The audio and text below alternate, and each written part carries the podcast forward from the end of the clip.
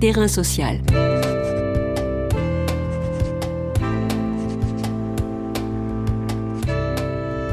Hugues Chevarin. Agnieszka Żuk. Agnieszka Żuk est professeure agrégée de polonais et traductrice littéraire. Le 9 décembre 1990, il y a 30 ans, le fervent catholique Lech Walesa, ancien leader du syndicat Solidarność, devenait le premier président de la Pologne post-communiste.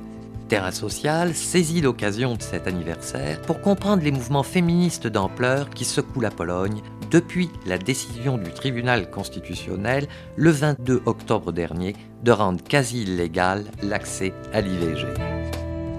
Terrain social. Bonjour Agnès Kajouk. Dzień dobry. Ces événements marquent-ils le début d'une reconquête des droits des femmes et une reconnaissance des personnes LGBT Alors, euh, non, je, ne dirais pas que ces événements marquent les débuts d'une reconquête des droits des femmes et des personnes LGBT, parce que, enfin, on est même en train de parler d'une révolution euh, qui se déroule aujourd'hui, et je suis parfaitement d'accord, mais je pense que cette révolution a commencé déjà bien avant, mais d'une façon un peu plus euh, euh, silencieuse ou moins, moins médiatisée, moins massive. Et, euh, euh, euh, cette reconquête a déjà commencé il y a plusieurs années, notamment au moment des, premières manifestations contre la restri- restriction de, la loi sur l'avortement qui se sont déroulées en 2016. C'était les premières manifestations qui étaient appelées Marche Noire. Et après, ces manifestations, euh, on peut dire que euh, les femmes se sont rendues compte de, leur force, du fait que elles étaient, elles étaient nombreuses et que et qu'elles pensaient la même chose. Et suite à cela, le, les, euh, les organisations, il y a eu beaucoup de, nouvelles organisations euh, féministes qui ont été fondées. Elles ont été pendant tout ce temps-là particulièrement actives. Donc il y a, aujourd'hui une centaine d'organisations féministes euh, qui luttent pour les droits des femmes, mais pas seulement pour les droits des femmes, mais aussi pour les droits euh, pour, la défense de la démocratie.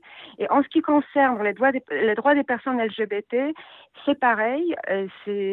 ça fait un certain temps que cette récon reconquête euh, se déroule à travers aussi les, euh, euh, les actions artistiques. Pareil pour les droits des femmes d'ailleurs parce qu'il y a plusieurs collectifs d'artistes ou, ou tout simplement d'artistes qui étaient particulièrement actifs pendant des années, comme par exemple le collectif Czarne Szmaty, ou alors on peut aussi citer le, le groupe punk Les Vagins de Fer, ou alors en ce qui concerne les, droits des personnes LGBT, par exemple, tout le travail mené par Daniel Rycharski. Euh, donc c'était euh, cette révolution, elle a commencé un, peu plus tôt. On peut dire que euh, depuis trois semaines, on, assiste à une sorte de point culminant de la révolution. Avec vous, Agnès Kazouk, j'aimerais que on on éclaire un peu, qu'on revienne en arrière pour expliquer pourquoi la Pologne se trouve dans cette situation aujourd'hui. Et j'aimerais vous poser la question suivante. Est-ce que l'on assiste, comme vous l'aviez sous-titré dans votre ouvrage collectif Oura et désarroi, à une véritable guerre culturelle? Oui, oui, oui. Je pense qu'on peut, je pense qu'on peut l'appeler comme ça. En fait, il faut, euh, il faut souligner que ce terme, la guerre culturelle, euh, vient des États-Unis vient des États-Unis et illustre une, société euh, extrêmement divisée, une société polarisée, euh, euh, comme on peut observer aux États-Unis, mais aussi en Pologne. Et donc on a des, la société qui est divisée en des, des, des camps antagonistes qui s'affrontent sur un certain nombre de sujets notamment sur les droits des femmes, sur la place des femmes dans la, dans la euh, culture et dans la société polonaise, mais aussi sur les droits des personnes LGBT, sur les, euh, la place des minorités, pas seulement sexuelles, mais aussi ethniques dans la culture polonaise, sur l'Église et sa place dans la culture polonaise et dans la société polonaise, sur le roman national aussi, en ce qui concerne la Pologne, et euh, ce qu'on peut appeler donc guerre culturelle, a commencé il y a dix ans Donc ça fait dix ans que, que cela dure. Que, ah oui. je, me permets de, je me permets juste de vous couper. Vous allez donc nous rappeler quel est l'événement fondateur de cette guerre culturelle alors, les moments où, euh, où, tout a, où, tout a, commencé, c'est euh, le moment de la catastrophe aérienne euh, qui a eu lieu en 2010, en avril 2010. Et lors de cette catastrophe aérienne, une centaine de personnes, je pense qu'exactement 96 personnes, de personnalités publiques, ont perdu la vie. Et parmi ces personnes, il y avait également le, le président de la République. Lech Kaczynski. Hein Exactement, Lech Kaczynski, oui. Et donc, à partir de cet événement, vous développez l'idée qu'il y aurait une instrumentalisation des émotions en Pologne par le mouvement politique le PiS. Euh, oui, euh, l'instrumentalisation exactement parce que euh, le, parti qui est aujourd'hui au pouvoir, donc le PiS, a toujours cherché à, gouverner en divisant la société. Donc en mobilisant tout le temps les émotions et c'était tout le temps des émotions négatives. Euh, ça pouvait concerner par exemple euh, des groupes isolés, des, groupes sociaux isolés. Donc ça pouvait être euh, des personnes LGBT ou alors les femmes ou, euh, ou des enseignants ou, euh, ou des juges ou alors des médecins et de dresser, enfin, l'ère politique consistait donc à diviser la société, à dresser les gens les uns contre les autres, et de cette façon à exacerber ses émotions. Est-ce que dans la société polonaise aujourd'hui, est-ce que cette, cette société est fracturée avec euh, un bon côté et euh, un côté sombre? Est-ce que c'est est-ce que c'est plus compliqué que ça? Oui, j'ai l'impression que c'est toujours un peu plus compliqué que ça mais euh, c'est une société qui est fracturée, mais je, je pense qu'il y a un peu d'espoir dans, dans, dans, dans, ces manifestations d'aujourd'hui, parce que euh, il y a encore quelques mois, au moment des, des élections présidentielles, c'était en, euh, en juillet, on voyait vraiment le, la Pologne, la société polonaise divisée, vraiment très divisée en deux groupes. Euh, D'ailleurs, le, président actuel a été euh, euh élu. Euh, en fait, il a gagné. La, la, différence entre lui et, et le, les candidats de, l'opposition était la différence de voix était vraiment minime. C'était 400 000 voix euh, à peine, je pense. Et, donc on voyait la société très très divisée euh, où euh, on ressentait que les deux, deux groupes antagonistes n'avaient l'un pour l'autre que du mépris et que de la haine.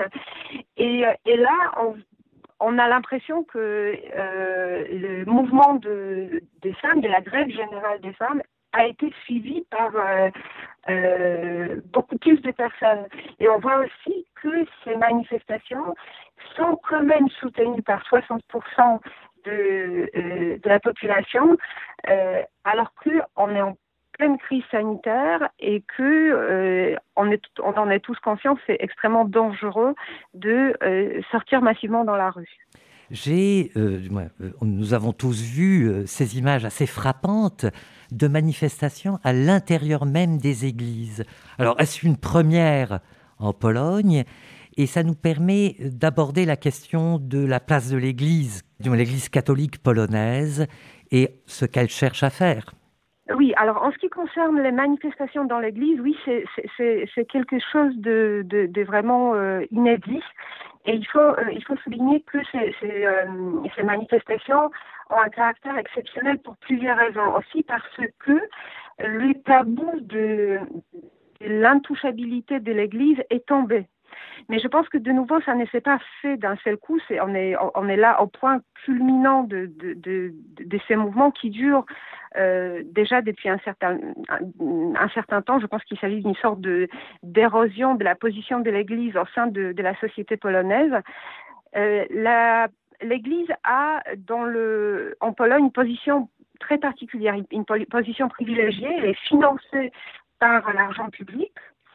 Et euh, euh, la grève générale des femmes, euh, les manifestants sont en train de demander justement, enfin ce n'est pas la première fois, mais sont en train de demander que cela cesse, y ait une séparation nette entre l'Église et l'État, que la Pologne devienne enfin un, pays qui est véritablement laïque et que l'Église cesse d'avoir cette position privilégiée en Pologne.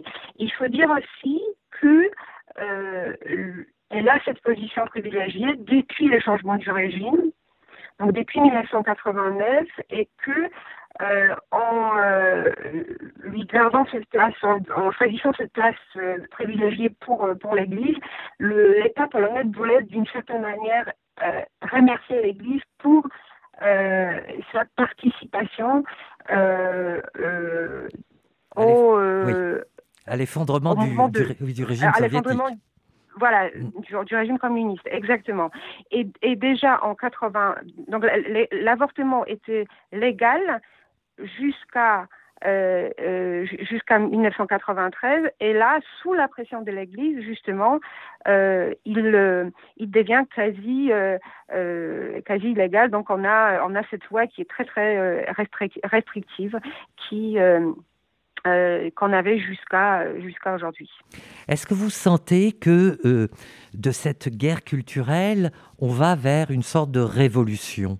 Oui, comme je vous ai dit, moi je pense que c'est une révolution, enfin, pour plusieurs raisons. Parce que pour moi, elle a commencé plus tôt, mais d'une façon un peu moins, euh, moins spectaculaire, mais euh, elle a commencé plus tôt, cette révolution. Mais là, c'est son point culminant. Et je pense qu'elle elle a déjà changé beaucoup de choses dans, dans l'esprit des gens, dans la façon de voir les choses, euh, dans la façon aussi euh, dont les femmes expriment euh, leur, euh, enfin, ce, qu'elles veulent, dans la façon dont elles sont conscientes de leurs leur droits, elles luttent pour leurs droits. Et je pense que euh, c'est une révolution parce que euh, on ne sait pas comment la situation va évoluer. C'est très difficile de dire comment elle va évoluer, mais en, tous les cas, euh, la Pologne ne sera plus jamais pareille euh, euh, après cette révolution. Encore une fois, pour moi, c'est une révolution. J'aimerais, euh, pour conclure, vous demander, est-ce que vous pensez qu'il y a une sorte d'unification des luttes, ou possible unification des luttes, polonaises, biélorusses, ukrainiennes, et toutes portées par des femmes? Alors, le, les manifestants euh, polonais euh, ont déclaré à plusieurs reprises, la grève générale des femmes aussi, leur solidarité avec euh, les Biélorusses. Et, euh, et, euh, et, souvent, on fait référence à, à, à ces mouvements. en Biélorussie, d'ailleurs, un conseil d'experts a été créé par euh, la grève générale des femmes, un conseil d'experts qui a déjà formé plusieurs groupes de travail euh, qui sont en train de travailler justement sur plusieurs questions euh, portées par la rue, comme par exemple euh, justement les droits des femmes, les droits des personnes LGBT, l'État laïque, etc., etc. Et ça, c'était une idée qui, à l'origine, vient de, euh, de Biélorussie. Donc, il y a une idée de proposer un autre modèle de, de la société, un autre modèle de faire de la, de la politique aussi, de la part de la grève générale de, des femmes. Merci Agnès Kajouk. Je rappelle que vous êtes professeur agrégé de polonais et traductrice littéraire. Vous avez dirigé en 2019 l'ouvrage collectif Oura et désarroi, scène d'une guerre culturelle en Pologne, aux éditions Noir sur Blanc. Terrain social.